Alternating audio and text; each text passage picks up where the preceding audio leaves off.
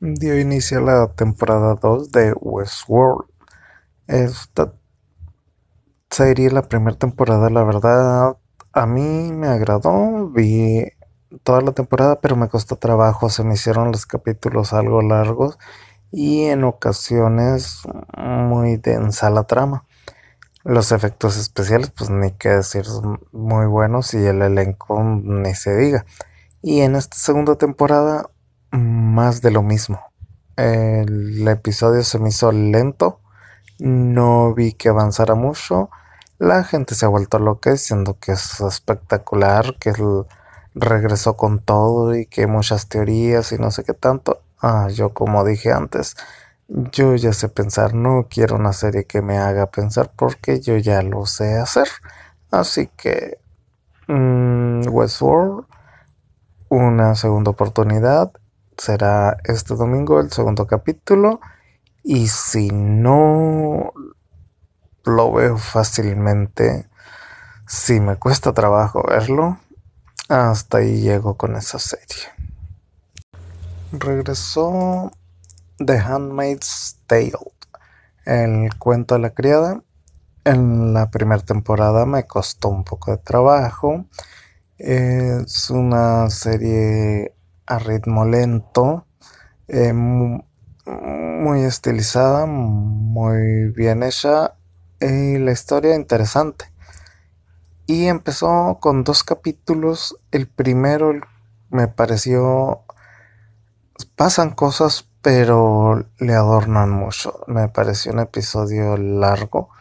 Eh, dura cincuenta y tantos minutos. Bien hubiera podido quedar como uno de 42 me hubiera condensado la historia, quitado muchas escenas que la verdad no aportaban nada y hubiera estado muy bien. Em, obviamente me empecé a decepcionar, pero vi el segundo capítulo y el segundo capítulo está muy bueno. Está muy interesante. Creo que ahora la que menos me interesa en la, en la serie es la protagonista. Así que vamos a ver cómo sigue esto y espero se pongan las pilas para que recupere mi atención todo el elenco. Regresó en su tercera temporada Into the Badlands. Esta serie, la primera temporada me gustó mucho, la segunda como que se perdió un poco, sin embargo no puedo dejar de verla porque visualmente es espectacular. Las escenas de peleas, los personajes, el vestuario, las locaciones. Es un espectáculo visual fantástico.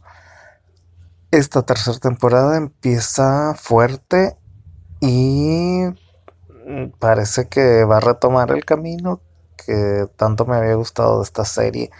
Los personajes este, se reencuentran algunos y otros pues siguen provocando conflicto es una serie mm, que debe de verse.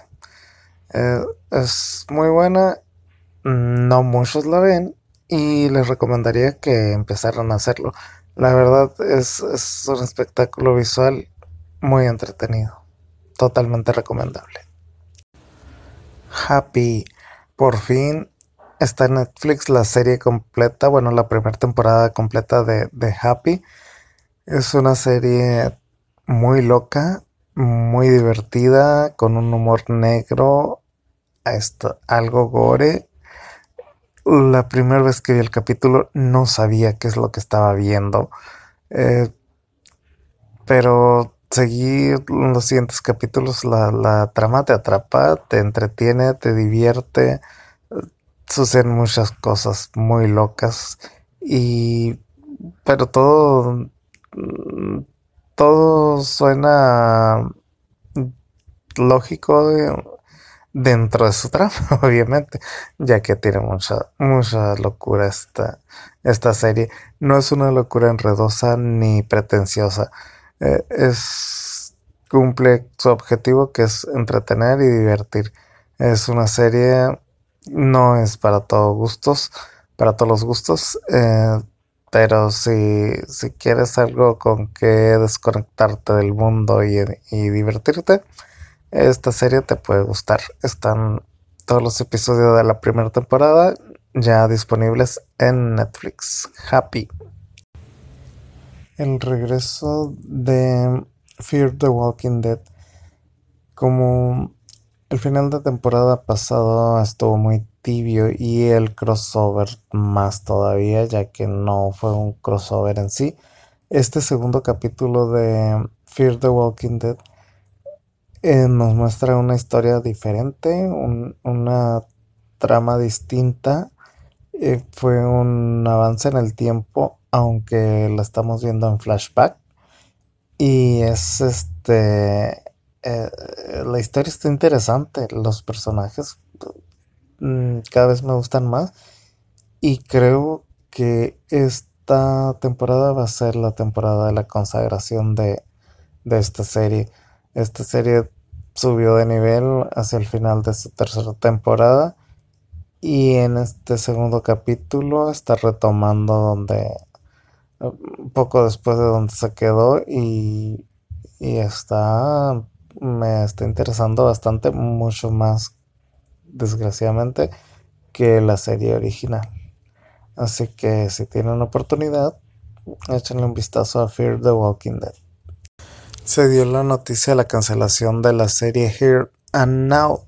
Es una serie que desde un principio a mí eh, vi el primer capítulo y pues sí estaba algo interesante. Sin embargo, sentí que no iba a mezclar muy bien los géneros que quería manejar. En el segundo eh, capítulo me di cuenta de que no los estaba no lo estaba consiguiendo y Mm, dije que esa serie me gustaba, le auguraba una sola temporada, porque eh, a mí siempre me molestó el nuevo cliché, el querer quedar bien con todos y poner a una familia con un hijo oriental, una hija negra y un hijo latino, que aparte es gay, para matar dos pájaros de un tiro. Em,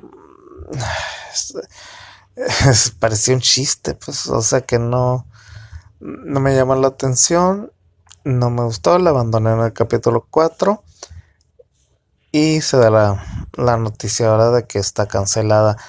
Em, mm, eso me hace regodearme, obviamente que sí. ¿Por qué? Porque hay muchos que dicen que saben de series y que les gustan las series y que eh, bla bla bla y que estaban fascinados con esta serie y que lamentan la cancelación. Pero si yo, que supuestamente ellos dicen que mm, de series sé muy poco, eh, yo desde un principio noté que esa serie no iba a durar más de una temporada. Porque ellos no lo entendieron así, no lo sé. Y eh, eso quiere decir que no estoy tan errado en mis gustos y en mi apreciación de las seis.